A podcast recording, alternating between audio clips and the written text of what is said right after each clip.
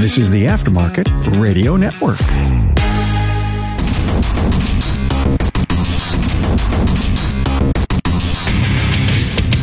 All right, welcome everyone. Thank you again for joining me for another installment in diagnosing the aftermarket A to Z.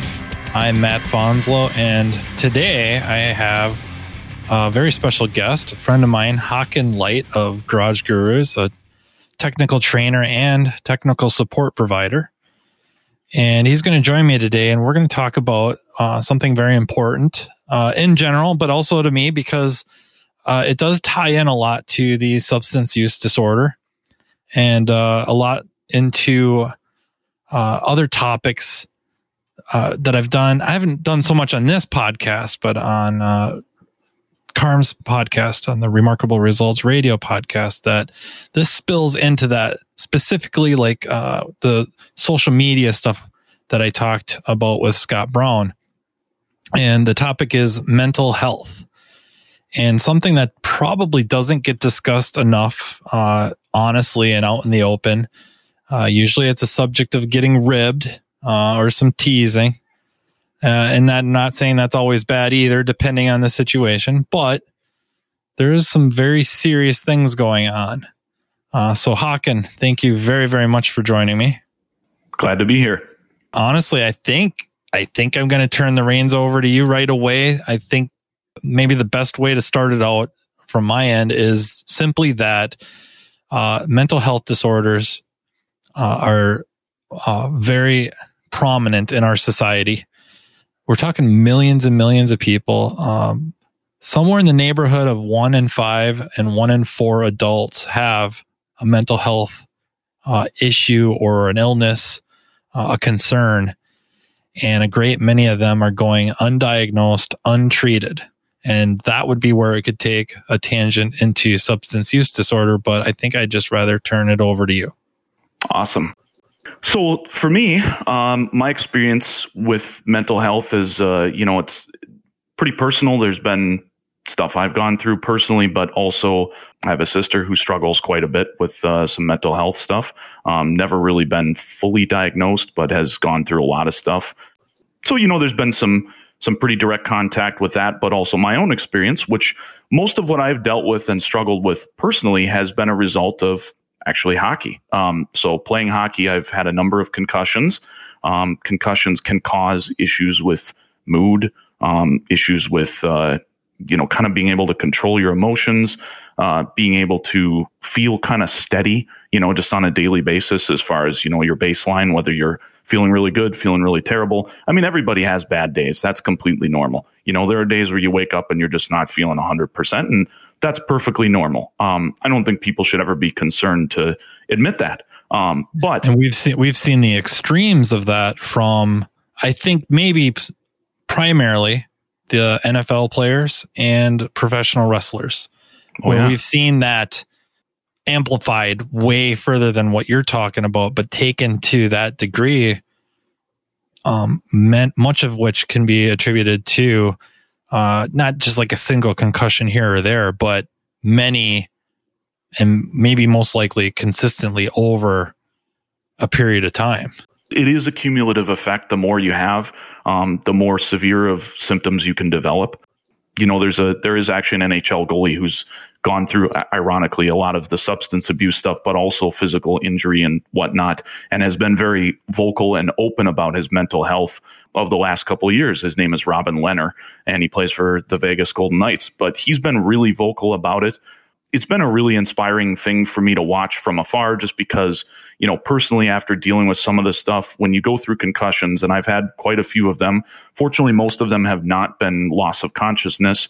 Um, but the first one I ever got was in a car accident where I got rear ended by a guy who was going probably 50 miles an hour and I was at a dead stop at a stoplight and you know my neck snapped forward real hard and i smashed my head on the back of the seat and i did lose consciousness for a short period of time and after that, I had a number of concussions after that in hockey. Um, and I think it's in many ways, it seems like when you get one, it gets easier to get more. Well, I don't know if that's medically factual or not, but it seemed like that was the case.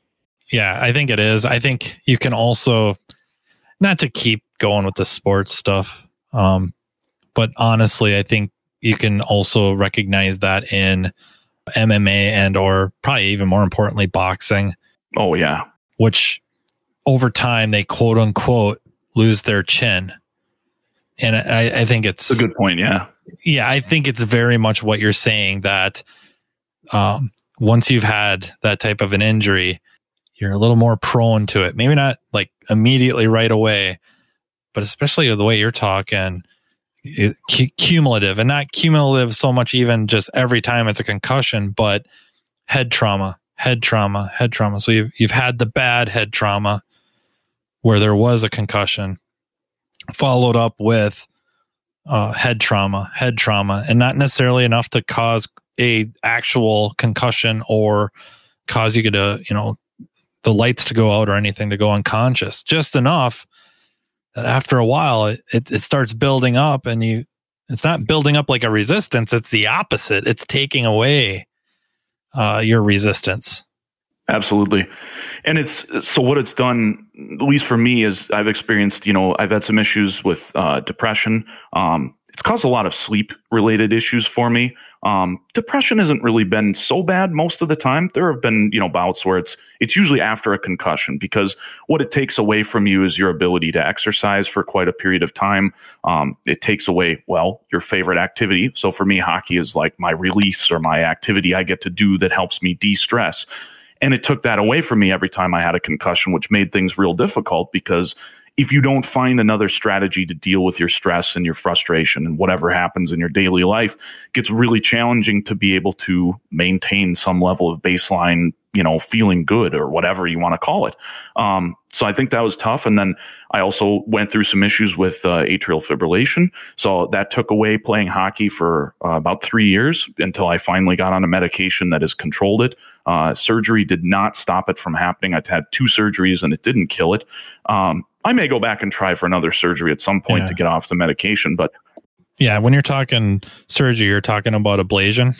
Yes. Yep. So going through the heart with a catheter and first time they try with a cryo balloon that basically goes into the artery and freezes and kills the nerves hopefully. And then the second time they go in with a tripwire and they try to burn the areas and scar the tissue to basically block the electrical signals in the area of the artery that's not supposed to be getting yeah. a heartbeat signal, essentially. Yeah, not to go sideways with this, but atrial fibrillation is, uh, we'll just split the heart up. Really, the heart has multiple, you could really cut it and divide it in four areas, but we're going to just split it in half, not top to bottom, but we're going to have a top and a bottom. And the top is the atria.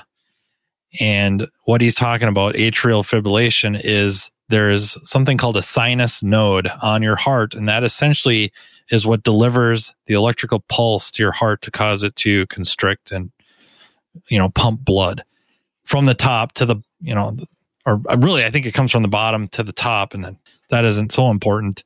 What happens is there's also cells around the sinus node that with people that have atrial fibrillation, these cells are also capable of delivering that electrical pulse. And for whatever reason, and as far as I know, they don't know exactly why, these other cells decide that they're going to start firing the heart. And it, it doesn't fire the whole heart, it fires the top of the heart. It's not even so much a pulse as much as the, it starts to vibrate almost to flutter. And some people have atrial fibrillation, they don't know it. They have no idea, no symptoms. Other people, the symptoms are so bad, they can't hardly get out of bed because it's so bad. Uh, and the reason I know all this is I have atrial fibrillation. I'm pretty lucky when I can tell when I'm in AFib, but I don't really have any symptoms. I can feel it in kind of my throat and chest a little bit. Uh, sometimes I'll get some clammy skin, but I've never had loss of breath, never felt tired, never couldn't, you know, run up the stairs or do my job or anything like that. But I know some people, it was very uh, I, serious. It's a serious, it's a serious issue. All in all, I mean, it's your heart. yeah, right. When's that not serious, right? right. Yes, but serious in that it it does affect their activities.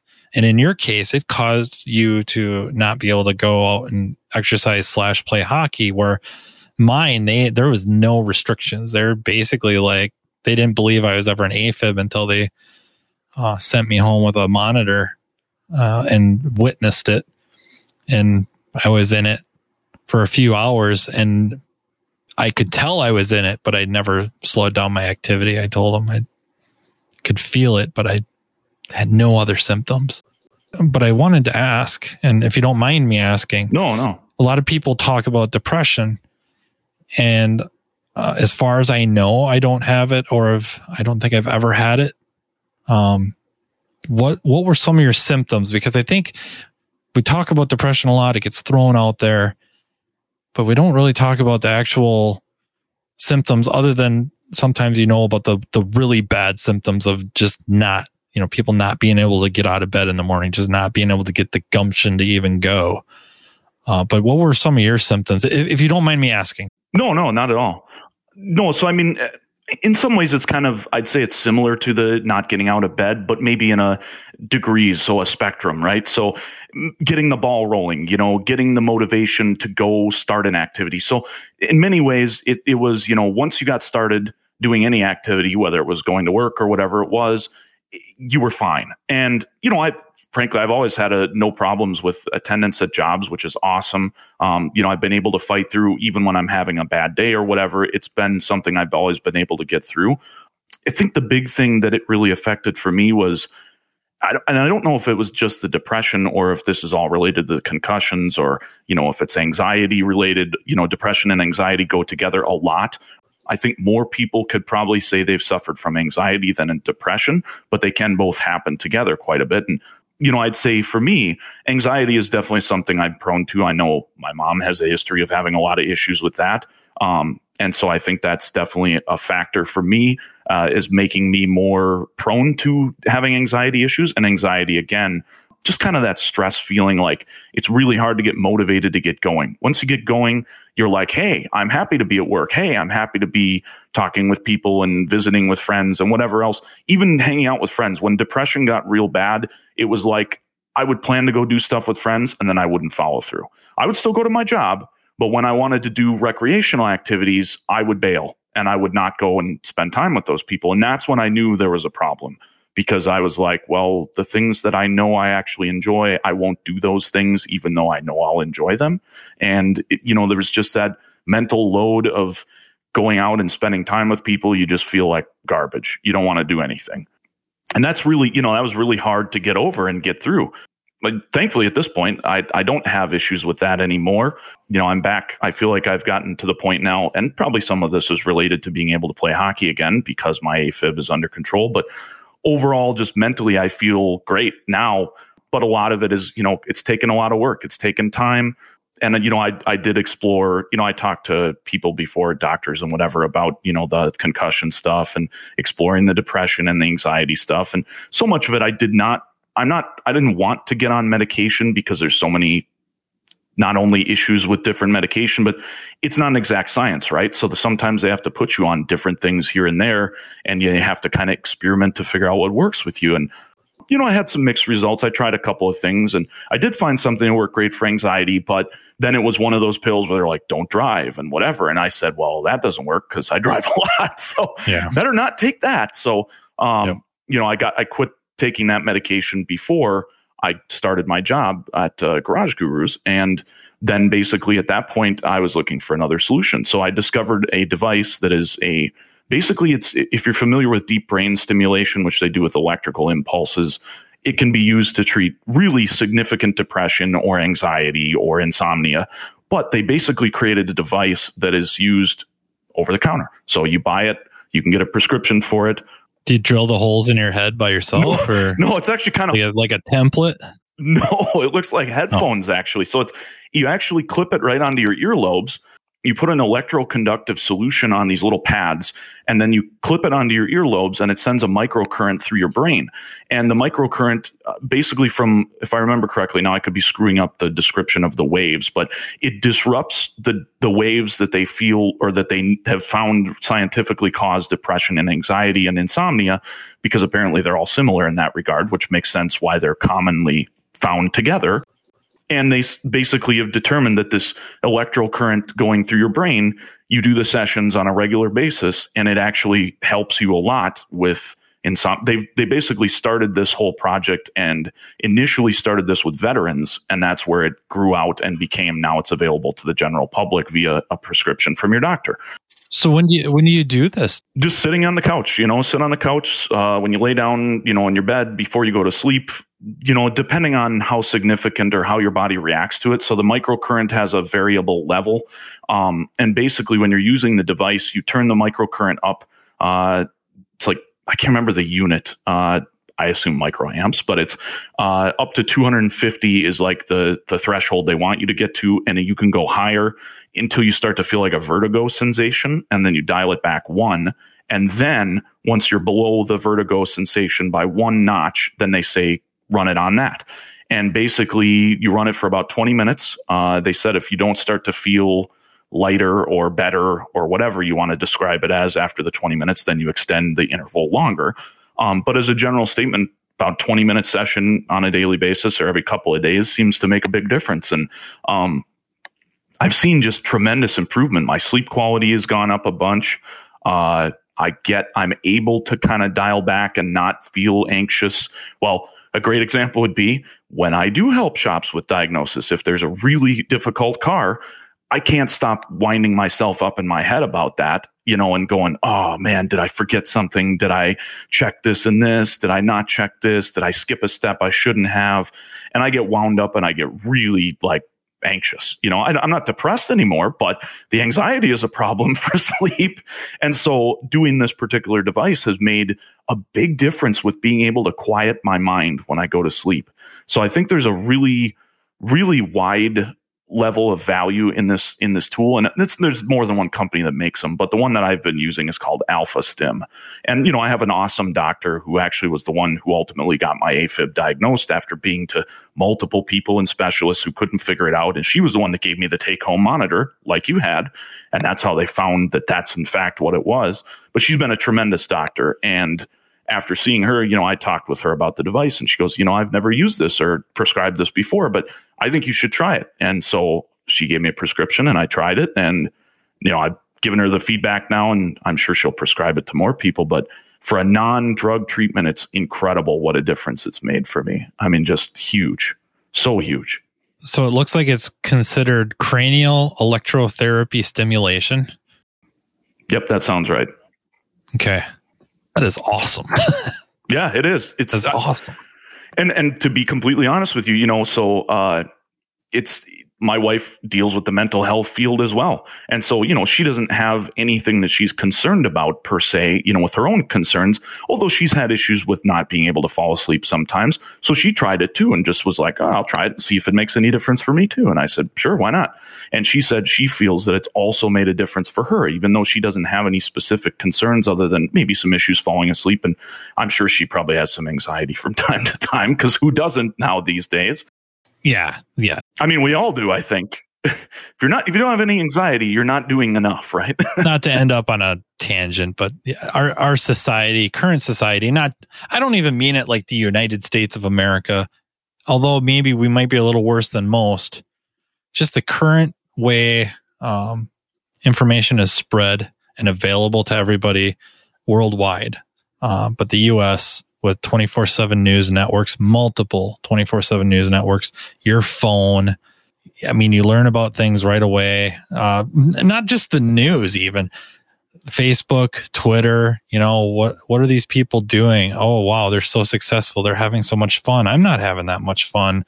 what am I doing wrong? right, and, and, it just keeps piling on and piling on and piling on. And um, I was going to mention earlier, and it's it's not told really all that important, but the number one um, mental illness, if you will, in the United States, uh, by far, by far, is anxiety. Makes sense. It, it, it is by far almost 20%. Almost 20% have some level in, in the, the level meaning to a to a disorder level. Oh, for sure. Not just like normal, you know, quote unquote normal anxiety that I think any any reasonable human being would get, you know, be it, you know, asking somebody out on a date or going and speaking in front of people. Sure. Like, Situational. yes, absolutely. That's, I think that's a That's very good abnormal. word. that's a very good word you use situational. Uh, second in line is depression. So the only reason I was going to bring that up is like you mentioned, um, if you want to say suffering, that you're suffering from a couple of these, or or afflicted, whatever whatever terminology. And I mean, I want to be careful to be accurate. That's the two most common ones. Even with the AFib, like that is for a uh, heart issue, it is like the most common one. Yeah, I drew all the short straws, right? More or less.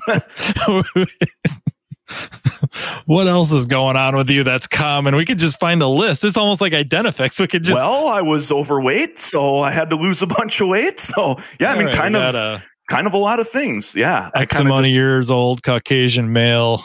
Yep. What are the what are the heavy hitters here? Right. right. Cardiovascular. oh, it's AFib number one. Mental Well, and health. also, they said Nordic heritage people, which of course my mom's side is all Swedish, apparently have more prone to AFib for whatever reason. That again, they don't seem to know why it's caused. So no, I diagnosed it. It's I, it's lutefisk. I do Swedish, not right? that. I'm yeah, Swedish. yep. I don't eat that though. Ugh.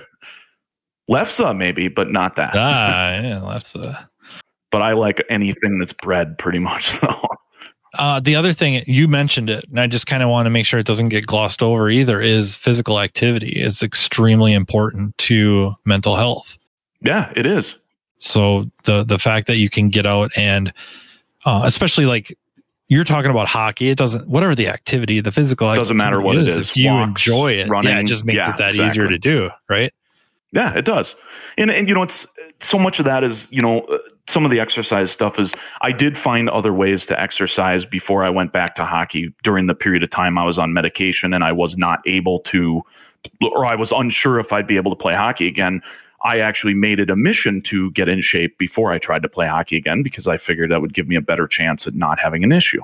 Um, and you know, I, I found a lot of different solutions. You know, I did started doing some weightlifting. That was helpful. Um, bought a tre- we have a nice treadmill now. We got a really good one that does 40% incline. So you can jack it way up and walk really slow, but get Why like not a really walk good up the burn. wall? What? Yeah, pretty much. so it's great. You know, it's good for that. Um, we have an exercise bike, and I actually figured out how to. So I play quite a few video games, and I was playing Destiny 2 and playing online and doing the exercise bike. And I can exercise bike while playing video games, and it works great because your adrenaline gets going from playing player versus player video games. And in addition to while you're doing that, you're focused on the game, not focused on the exercise. And that made it so much easier. I could sit down and bike for an hour and burn 700 calories, and I'd be like, I biked for an hour? Holy crap. And I burned 700 calories? Holy crap. Amazing. and uh, so I did that for quite a while and uh, really had great success with that. Um, There's a new Final Fantasy coming out. I might have to get a treadmill. it, no, it works good. Yeah, well, treadmill maybe you could do with a keyboard and a mouse. No, maybe, but uh, Then I have to build the- a PC. yeah, right. You got to build a Like, PC. I like where this is going. Yeah. Well, they do make they do make treadmills that have desks at them and whatever, so you could actually do that. But I found that that worked pretty good in the summer. Um, well, all the warm times when there's no snow on the ground, basically. It's two months a year. Yeah, basically. Started bicycling, um, and I do like I just do paved paths at like state parks. That's all I do. I, I'll do some ro- like on the street and whatever around town and whatnot. But I just you know I'll go to I'd go to paved stuff. I don't do off road or whatever very often. I'll do dirt paths and whatever with a mountain bike. But um, I found that to be good because you know I. It, it's it's so beautiful outside so much of the year when it's not snowy, and I, it can be when it's snowy too. But you know I don't want to take a bike out then. But I, I got more connected to the outdoor part of things and really found that that was helpful to my mental health uh, in a way that was no, you know, I didn't enjoy it as much as hockey, but it was something that I could get on board with and found that it was still serving a similar function. Um, and that's really what it was. Yeah, I mean, when you're checking pedestrians or other bikers, they don't really like it. In hockey, it's kind of accepted. Yeah, right. Running people over. No, but it, it just finding an adaptive strategy, I think, for for your mental health care is really important. So, you know, not every person is going to be able to do the same thing to relax or release or whatever. And I think going back to the anxiety thing, that's really, you know, it's a problem when you can't relax. So I don't know if it's anxiety caused or what it might be, but if you're finding that like your moods are unpredictable or you find that you get mad easily over stupid stuff, things that you're like, why am I mad about that? Or, you know, someone else in your life points out. And my wife has found that, you know, over the many years we've been married now, there's been some times where like my mood seemed erratic or off or unpredictable in a way that was really bizarre to her. And she was like, I don't get it. This is strange. Now, a lot of that is very commonly known to be affiliated with concussions, but it could also be related to anxiety or depression. So not knowing what the root cause was, the alpha stim seemed like a really logical thing. And I will absolutely say that since I started doing it, my moods have been much more straight line level and much more predictable and consistent. Everything, as a general rule, I control them pretty well, but there were times where I didn't. And now that I've been using that device, I've had just amazing stabilization overall. Did she help you find that, or how did you end up finding that? Well, ironically, she left one of her Psychology Today or whatever magazines that she gets as a therapist. Uh, she got that particular magazine and just had it sitting on the, the car seat and it was flipped to the back and it was on the back cover of the, the thing. And I jumped in the car to go to hockey and saw it and was like, hey, what the hell is that? And I read about it and being a nerd for technology, I was just like, I didn't think about, you know, getting it for me at first, but then I read about it and I went and read the studies and all the other stuff. And I said, I'm going to try it. Sounds awesome. Uh, what I got to lose, right? Insurance pay for it. Give it a shot. And it, it isn't overly cost prohibitive if insurance will not pay for it. Uh, I think if you get the one that's just for brain stimulation, it's like 700. So it's not cheap, but you know, if we're talking about net cost over time, other than some double A batteries, $700 is not a lot to pay for helping your mental health at all. And fully uh, I mean, especially if it works. I mean, yes and it does. I mean, I, I can't yeah. say enough about it. It's it really has made a difference in a in a monumental way, like in a way that I would have looked at and gone, "No way is that going to work that good." And then it did, and I mean, it's been like, holy crap! It's just it's like night and day. It's been phenomenal. That is, that is awesome. Um, did so when you started? I know you said you were on some meds for a while. Mm-hmm. Did they ever go discuss, or did you ever try um, talk therapy? And it's not a suggestion. I'm just asking. No, no, I did. Uh, I did much when I was much younger and first had issues. Um, I did, and I think the really the hardest part about it was finding a therapist that you're you connect with, right? So it's I, I think a lot of it, and you know, obviously speaking to my wife, being a therapist and whatnot, so much of it is about building a relationship. So you have to find the right person who connects with you and can build that relationship. And, you know, I think that's probably one of the hardest things for a lot of people when they try to go to therapy, like talk therapy, is that, you know, they might go out and have a bad experience once or twice, or they might see somebody who uh, they don't connect with and they can't form the right relationship or they're just not the right person um, it's really no different than any other situation when you're making friends or you're you know starting at a new job or looking at starting a new job it's all about finding the right fit. So yeah. I did, you know, I, I, I just did not run across the right person. And I'd have no doubt that there's someone out there that is the right person and whatnot. And, um, you know, I've certainly considered it. And my wife has bugged me a ton because she said, Hey, probably help. You know, you found a solution that works great, but why not do that too? And I said, eh, that's fair. But, you know, I get free therapy from her. not really. Yeah, I'll probably say something and she'll be calling me, yelling at me how wildly inaccurate this is. But it just seems to me that, uh, you know, TV movies have uh, done a great disservice in portraying what goes on in those sessions in that you go a couple of times and you cry or you lay on a a couch and they're analyzing you and then they, you know, tell you that when you were a kid, you know, something traumatic happened. Whatever. I'm not even talking like super seriously horrible horror story type stuff, right. but just, you know, and that's what we get. That's what I think a lot of people are under the impression of that you're just going to go in there and they're going to open you up and just peel back all these layers until you're just raw and you know, you walk out of there and you're just like this open nerve. Well, I think there's some situations where that's true, but it's not normal talk therapy. That no, it's really I, about them building a relationship and arguably horrific, non technically accurate word, but a friendship because at some point they have to start pushing you. So they have to form this bond with you, or you have to try to form this bond so that after a while they can start pushing you off your center or out of your comfort zone because your comfort zone might not be so healthy. And when they start doing that, and it just takes time. And I think we're instant gratification society and we watch the stuff on, you know, TV and we expect to go in there and go through a couple boxes of tissues and come out a new person. And it's not, it just doesn't happen.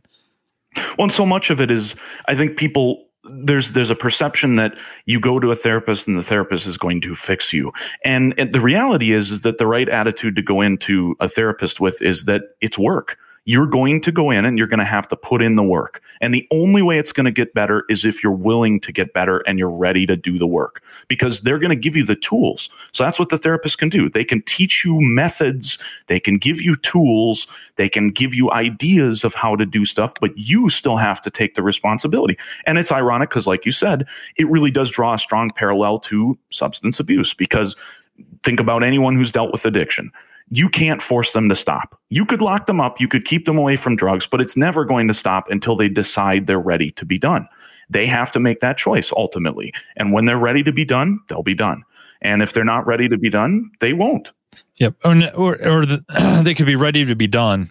They still need that toolkit, like you're talking they about. Do. That right. you have to be taught and given these tools to use, almost almost like the Snap-on guy.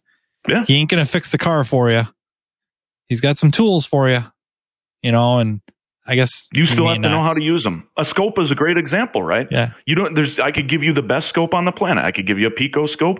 And if you have no training and no knowledge and understanding of how to use that scope, it's worthless to you. Now, that's not saying it's empirically worthless, but that does mean to you, it's not a tool that's going to help you until you learn how to use it. So mental health is, I think, uh, uh, just a weirdly good parallel actually to the automotive world because you know when you're you talked about relearning and stuff and in, in many ways it is the human body and the human thought process and the human the way you wake up and operate every day, it's a pattern, right? So you have learned adaptive values just like yep. an ECM. Yep. And you have to reset those and you have to be willing to stumble through, hey, the car runs like garbage now. Hey, I feel awkward and weird right now because I'm trying to relearn my own adaptive patterns. Okay, that's normal. Get comfortable with that. But it's all about being accepting of wanting to improve, right? And I think that's if you take that attitude and you say, Hey, I want to get better, regardless of whether it's about getting better at working on cars or improving yourself or making your mental health better or whatever, if you adopt that attitude in every respect you can, you will have infinitely better results. I mean, it's off the chart, you know? Yeah, I know, I know I throw the word around a lot. I just think, and I'm not an authority. I am so not an authority.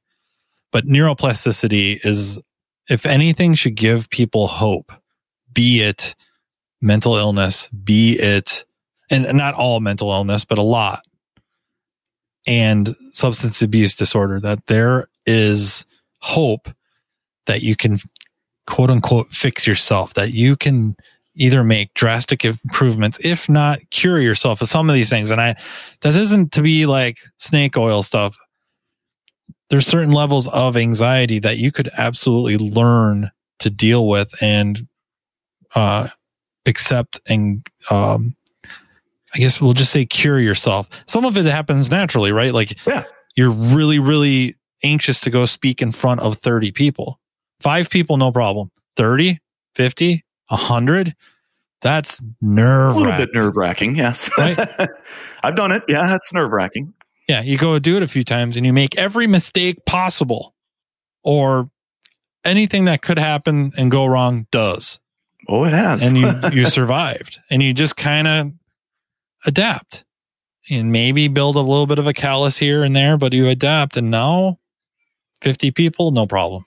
And I don't want to oversimplify that either. I don't want to make it sound like, hey, you know, if you, if you do have uh, an anxiety issue that you just need to subject yourself to stresses and train yourself out of it. I, I don't want to imply that. No, but it's funny you say that, right? There's hope. there's a there's actually a hockey podcast that I was listening to specifically, and they were talking about some anxiety is good because it means you have an opportunity to grow. You know, it's not it's not a bad thing. It can be used as a tool if you frame it the right way in your head, and obviously if it doesn't get to a certain level, because of course once it gets to a certain level, it becomes crippling. But if you learn how to manage it and cope with it correctly, it can be also the first time you look at a car and it's an issue you've never seen before. It's it creates anxiety. You're going, "Oh crap, this is going to be tough to figure out. I don't know if I'm going to be able to figure it out." Like you you hope you can and you think you can, but you don't know. And you feel stressed and anxious about it. And then you just, you know, you follow your process, you stick to the things that you know work, you check off the boxes, you follow you know you can enable yourself to get through things that you think you might not be able to otherwise. You're the, the phrase you're stronger than you think is true in a lot of situations. And so much of it is just about you know challenging yourself. But don't overlook the tools that are out there that can make it easier. So if it gets to that level where it's it is causing you issues sleeping or you can't wind yourself down at night and sleep consider you know talk to your doctor. Look at look at medication if that's necessary. They have antihistamines kind of like benadryl that you can use for anxiety that'll dial you back and i think that's you know and those are harmless because you take them before bed and it dials you back and you don't have to worry about oh crap i can't drive tomorrow or whatever. You know some of the stuff they give you that's more heavy duty yeah you might not want to take that if you're doing you know working on cars. You might smash your hand or god knows what else but but the tools are out there. I, I have a list of things um, that I think are more or less in general uh, of mental illness, mental uh, health disorders that I don't want to raise anyone else's listening their anxiety level. Like I don't want to give everyone. Boy, I, I shouldn't even try to think of the word. I think it's the opposite of placebo effect. It's the opposite where it was right on the tip of my tongue. I know what you're thinking of, but I can't place it now but basically somebody starts talking about symptoms and then you start feeling like you have those symptoms. Oh, it's like Munchausen's. Right. Yeah. That, that's at a very uh, advanced degree. Um, but stuff that, and maybe just store it in the back of your head. I don't think you want to keep this so much at the forefront and really start analyzing yourself. You know, that, that would not help, but might give you more anxiety. yeah. Yeah. But just to be aware of and not just for yourself, for you know loved ones but excessive worrying and fear uh, feeling excessively sad and low and i know excessive like what does that even mean but i think we're talking almost to a debilitating degree yeah, when it starts to disrupt your ability to do normal tasks or go to work or spend time with your friends, if you stop wanting to do things that you normally would want to do and your interests haven't actually changed, then that's that's a sign for sure when things go numb or like your favorite food doesn't taste good anymore. I've experienced all of those things and I can definitely tell you, you know, something's broken when you're like, I don't want pizza. I love pizza. If I don't want pizza, something's wrong. No doubt about it. Or I'm dieting. That could be. you still want it. You just I still want yourself. it. I just not allowed to have it as much. I, you know what I do? I scrape the pizza topping and I eat that. I just leave the crust. I'm not saying I don't like crust, but good crust is hard to find.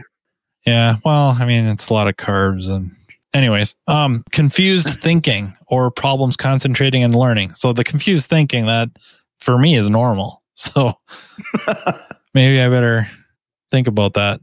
Um, extreme mood changes, including uncontrollable highs or, uh, or feelings of euphoria, uh, prolonged, or like you said, you said this specifically, prolonged or very strong feelings of irritability or anger and again, something you mentioned, avoiding friends and social activities, something you would have normally participated in.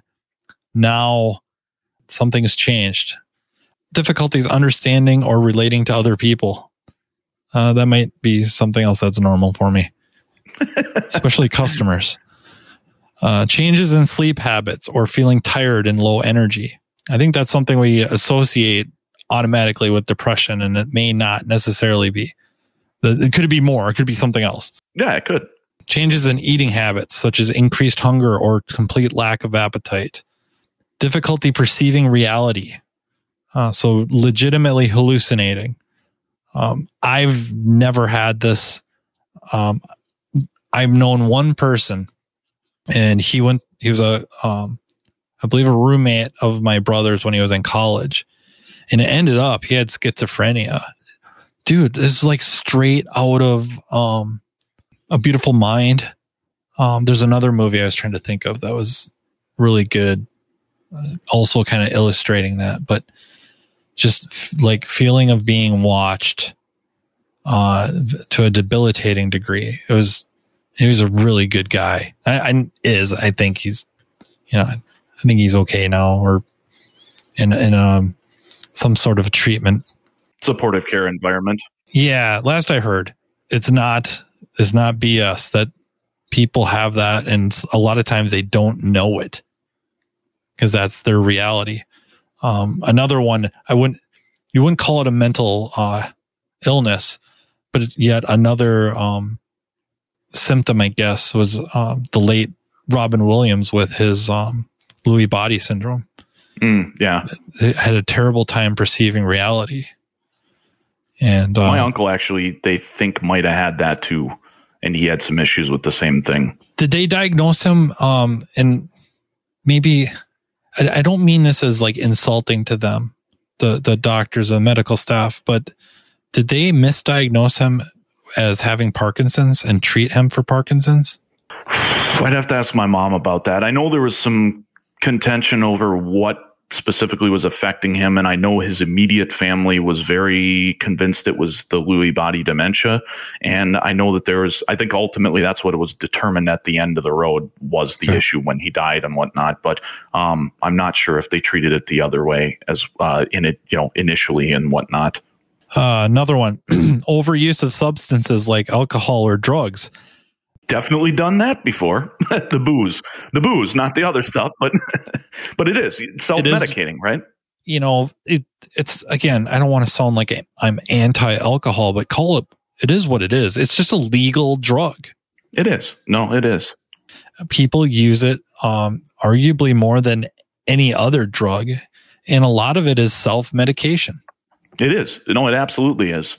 I mean, it's it can be used to make you feel better. And I, I, you know, after I had some concussions and whatnot, and uh, I definitely developed like I, I wasn't at the point where like you know I didn't do anything to cross the line or whatnot. I always, when I did drink excessively, it was always when I was at home for the entire evening and whatnot. But I would have way more than was acceptable. Like by definition, I had multiple glasses of scotch, and that was too many. Now this is many years back now, but you know, I quit drinking completely because of the atrial fibrillation because without their knowledge of what could potentially cause it, you know, I was in my 20s then when I was drinking like that and I and they just said, you know, it could be that, it could be because you're an athlete and you play all the time and I was like, well, I'm not quitting that if I can avoid it, but I will quit drinking all booze. I quit drinking all caffeine. So I, you know, it was again looking at the totality of the picture and going, well, for my mental health, I'd really like to play hockey for as long as I can until my body can't anymore.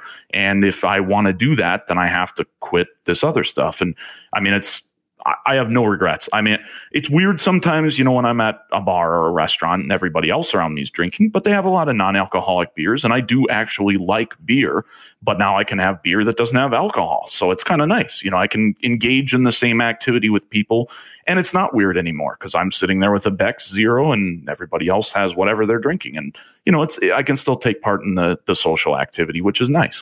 But the other part of it is I found that when I not only quit drinking all alcohol, but all caffeine, my state sleep pattern really just got much more stable and consistent. There was a lot less issues with like, now I'd like my body rarely will sleep in on a weekend, even if I want it to. Like, yeah, sleep until like nine or nine thirty, something like that. But I used to be able to sleep way later. Like I could sleep till noon if I wanted to when I was doing caffeine and alcohol because I could stay up really late and I could go to bed really late and I could get up really late. And now my body's like, nah, I can't do any of that stuff.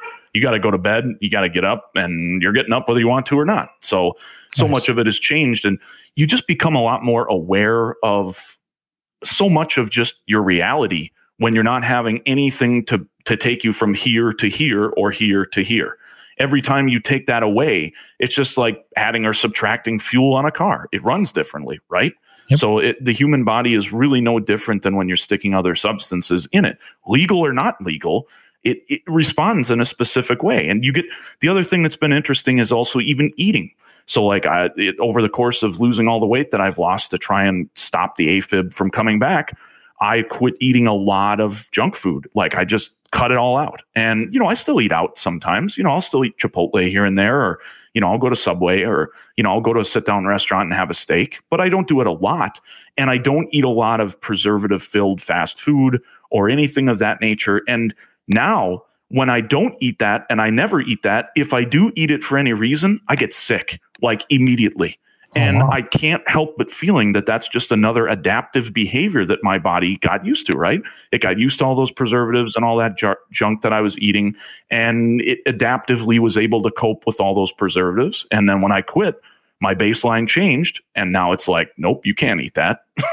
it's generally easier, even if you're cooking at home or making your food at home, it's just easier. Uh, and then, of course, when you go out to eat, you know, the, a lot of the good stuff is processed in some manner or highly processed. Yeah. I I kid you not. I am maybe a week ago. I read a, a study. Uh, I'm trying to find some follow ups or something for more support, but uh, this study found that, uh, and they had a really large control group. It was, I mean, it's got the bones of being a very powerful study that the the group they all they had various mental um, mental health disorders. Uh, none of them. I don't want to say any of them like severe, uh, meaning like schizophrenia or you know um, borderline personality disorders right. or uh, not that that's so horrible, but you know bipolar. Wasn't so much that they changed their diets. So the one group did not change their diet. the The numbers were in the thousands they went on a whole foods diet. So it wasn't um, vegan or vegetarian. They ate meat. Just not uh, It just couldn't stuff. be processed. Yes. And of those that changed their diets, a third, a third of them went off their meds. That's insane. That is a huge amount, a, a tremendous amount. I mean, I didn't even read I mean, I got to finish reading it and finding more because I want to know. Okay, a third one off. How many reduced? Reduced, yeah. Oh, yeah. Right? Yep. Was it a lot too? I and, believe uh, it, probably. And as, as you would expect, the control group, no change, right? Or, or you know, minor, minor changes. Yeah, makes logical sense though. Yeah, but can you can you imagine? Like all they did is change their diet and they stopped eating highly processed foods and their mental health improved and in some cases dramatically. Like third it said a third. I got to get into the real data to find out is it like you know really 33.333 infinity or you know is it? Anything more than 25% to me is like a huge number though just for something as simple as modifying your diet right? I mean not that that's easy because don't you know don't lie to yourself. It's it all goes to i mean all of it really ties into it's all about all of this requires work, right? You have to be willing to do the work, regardless of whether it's your eating habits or your mental health or anything. It, you have to be willing to do the work. And if you're willing to do the work, you will see results. That is unequivocally 100% true. It may not come fast and it may not come easy, but it absolutely will come. There is no way you will not have some level of success if you put in the effort. That's and I think the human body reminds me, it's funny because every day I talk with my wife and I talk about cars that I help diagnose. And then she, you know, talks to me and says, Hey, you know, it's the parallels between she tries to help fix people. I try to help fix cars. And I see more parallels between the two than I think a lot of people realize. Right. So even in the, even in the experience of watching people try to diagnose a specific problem on a car, so often people forget the foundational, as I like to call them, principles. You know, they they forget, hey, you've got an electrical problem. Well, did we check the alternator and the battery and the battery cables and all that stuff? The the the nuts and bolts that make the car run. It has to have those. It's just your mental health is just like that to your body. You need your mental health to be good. It needs to be fundamentally sound, or the results of the things that you try to accomplish will be lesser, poor, you know, it won't, you won't see the achievement that you're looking for. And I mean, it's the same thing with your physical health, right? Physical health, mental health. It's anytime you're looking at an entire picture, you want to take all of those things into account. So the study you're talking about makes total logical sense to me. It fits yeah, together, right? It, it, does. And I hate, I, I kind of hated to bring it up because I don't, you know, I haven't read it all and I don't have all the data. But my guess, my guess is where it's leading. And again, probably maybe shouldn't even be saying this stuff because I'm making an assumption and I f- fix cars for a freaking living and I'm no assuming waxing, yeah, intellectual, waxing intellectual on this medical study about diet. But my suspicion is it's going to lead to something pertaining to the gut microbiome and its effect. You know, a lot of times it gets referred to as um, the, the the second brain. Uh, so I, I have a suspicion that that's where it's going to lead is when the gut microbiome gets healthy. There's a not I don't want to immediate is not the right word, but um a, a very direct improvement to, towards your mental health as well. Sympathetic nervous system response would be my bet. Yeah. I mean, it makes sense, right? So it's funny you say that though, because if you actually go look up potassium sorbate, that is one of the preservatives that is in an unbelievable, and they call it different things. Sometimes it'll call sorbative or sorbate, sorbate or whatever. It's, there's different terms, kind of like MSG is hidden in a lot of different ways. And, you know, you can find like modified food starch and all that crap. Well, potassium sorbate's the same way.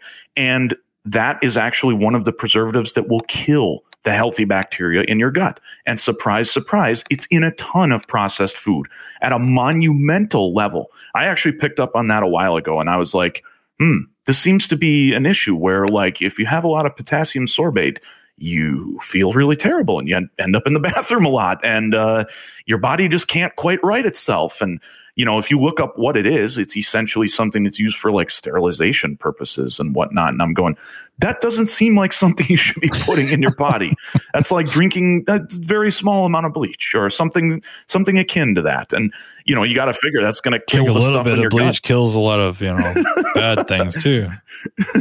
Don't yeah, you might kill some bad things, but you're going to kill some yeah. good things too. Yeah, but the, probably a I lot of good things that's just one preservative I ran across that I noticed was in a lot of the processed food that I used to eat pretty regularly. And boy, oh boy. The other thing that's, you know, that's been kind of kind of game changing for me was the Apple Watch. So I've used the Apple Watch a lot to track calories, track exercise, that kind of stuff. But they also have a thing on it that uh, a breathe app that basically you can go through and do deep breathing exercises and you can program it to do it on a regular basis. And it, it really does. It can make a big difference. I mean, there's all sorts of studies that talk about how it stimulates the nervous system in a constructive fashion. And like, ironic that you mentioned dealing with customers earlier, but if you ever have a customer that's having an absolute meltdown, take three huge deep breaths in front of them. I guarantee you they will immediately go from here to here and they will it's a response. The human body responds back to that. Absolutely. Yeah almost like yawning right? Yeah it is. It's just like the yawning response. It's super similar. They will take a deep breath and suddenly their nervous system will go down a little bit and they'll calm down and they'll be less mad and they'll be easier to talk to. But but a phrase that i always felt was really actually useful when I was dealing with customers when I used to do front shop stuff and you know manage a shop was when I was having the conversation I was just like let, let's be let's be let's be fair. Let's be rational. Let's be i'm trying to help you here. You know let, i'm i'm not your enemy. I want to help you. I want to make this right. Let's let's be let's work together to find a solution here. And, and i think when you just have a really even tone and a calm disposition and you talk to people that way eventually they kind of go oh yeah i'm yelling.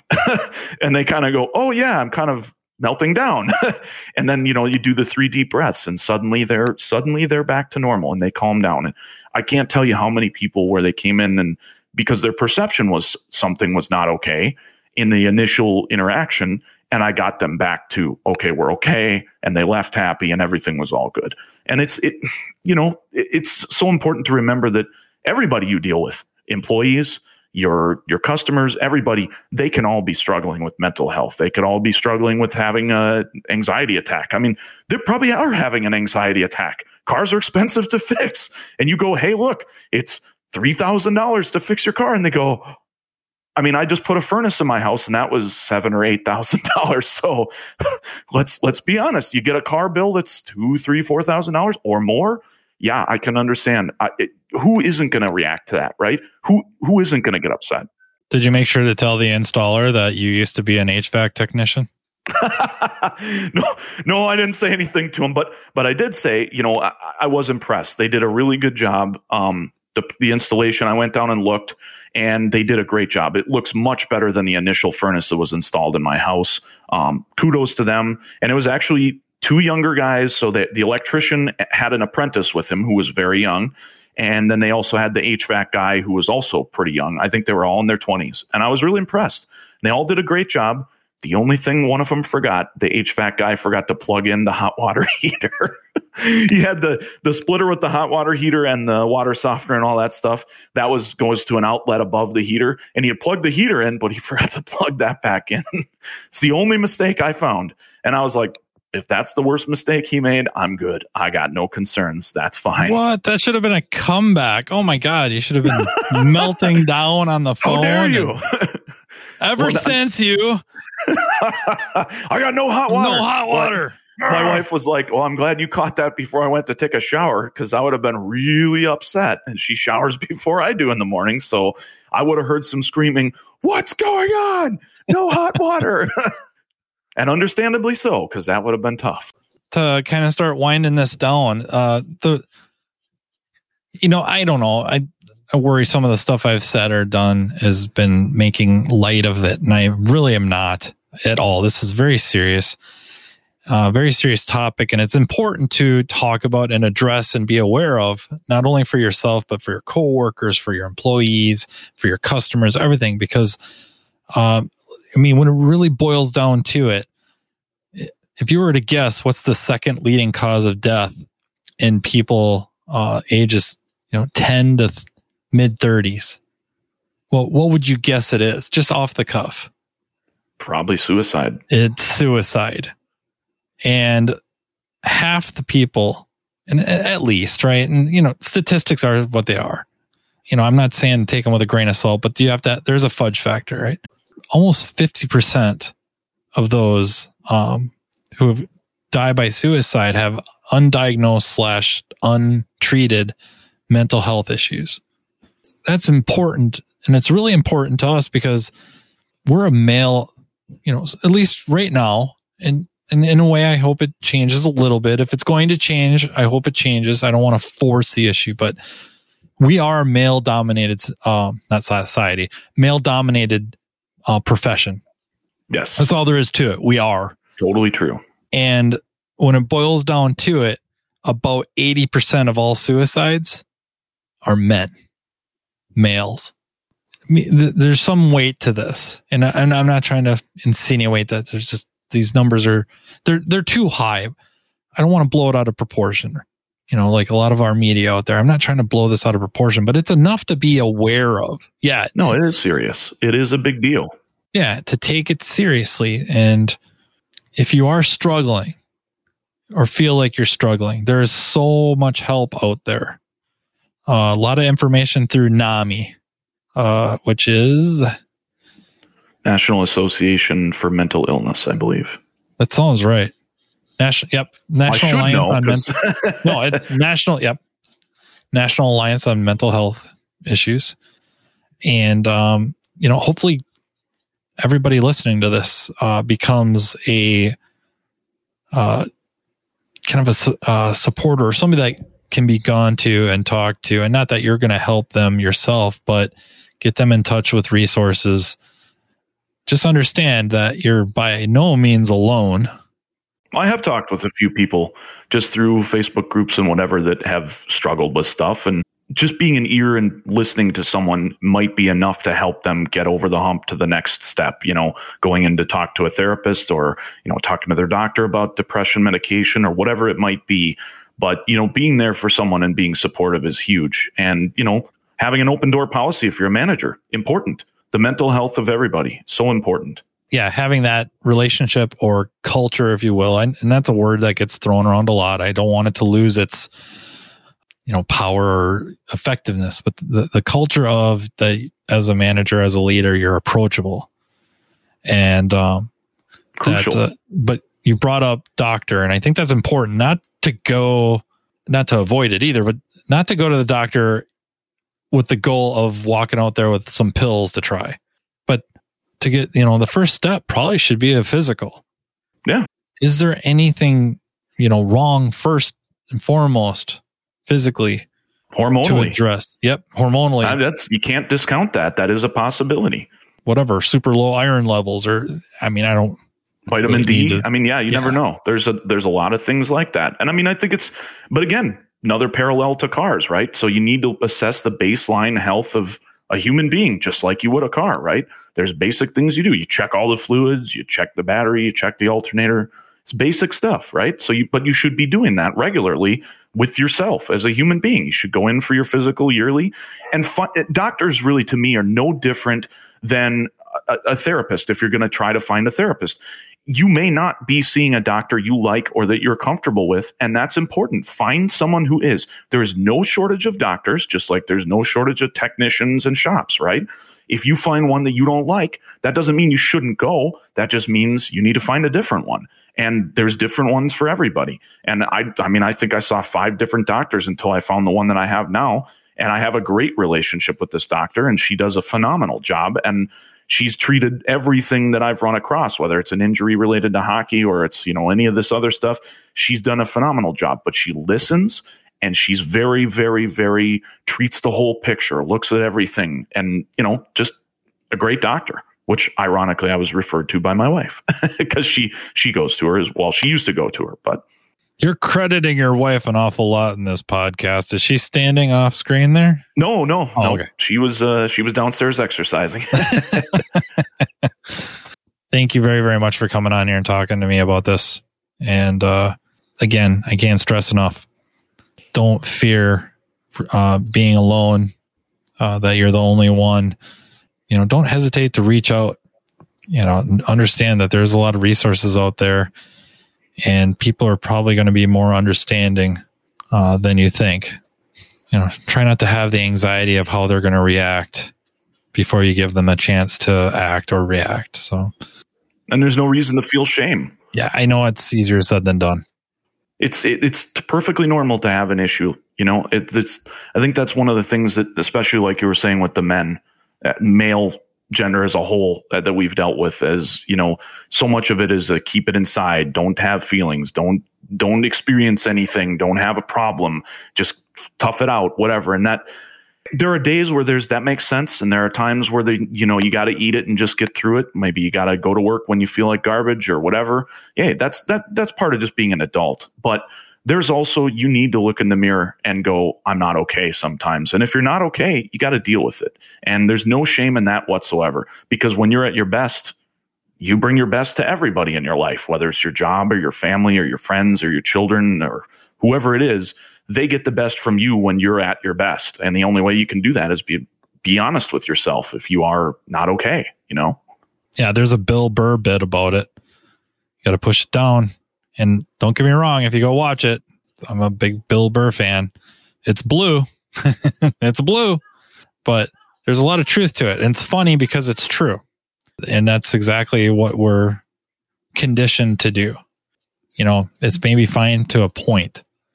Right, there's practicality sometimes, you know. Right. Just like I said, you got to go to work to pay your bills. So, yeah, I feel like garbage today and I really don't want to go to work, but you got to go, right?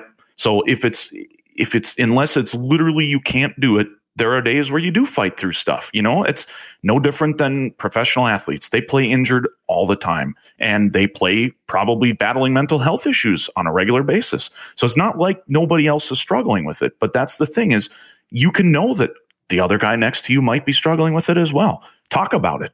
And, you know, you don't know who's going to be supportive and who's not. Find the people who are supportive and tap those people, you know, and I mean, I, I've tried to be supportive. If I see anybody struggling, I try to reach out and say, Hey, I don't have the answers here, but I can definitely try to help you find some people who can help you. And if you just want to talk, I'll listen. You know, I can't hurt. Yep, same here.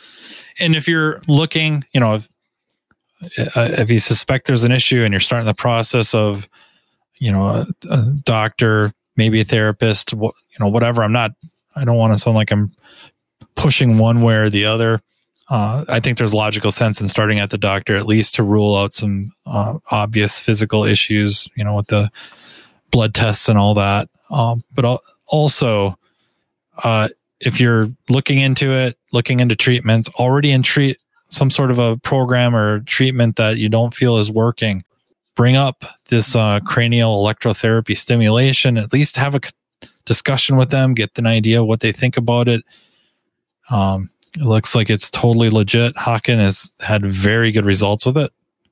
Keep that in the back of your mind as well. Again, Hakan, thank you so much for uh, opening up about that stuff, talking about some pretty personal things. Can't thank you enough. I really do appreciate it. And thank you for listening. This is Matt Fanslow with Diagnosing the Aftermarket A to Z. And I look forward to talking to you next time. You've been listening to Matt Fanslow, diagnosing the aftermarket A to Z on the Aftermarket Radio Network. Follow Matt on your favorite listening app. He's very interested in what you have to say. Let him know what you'd like him to cover and come on the show.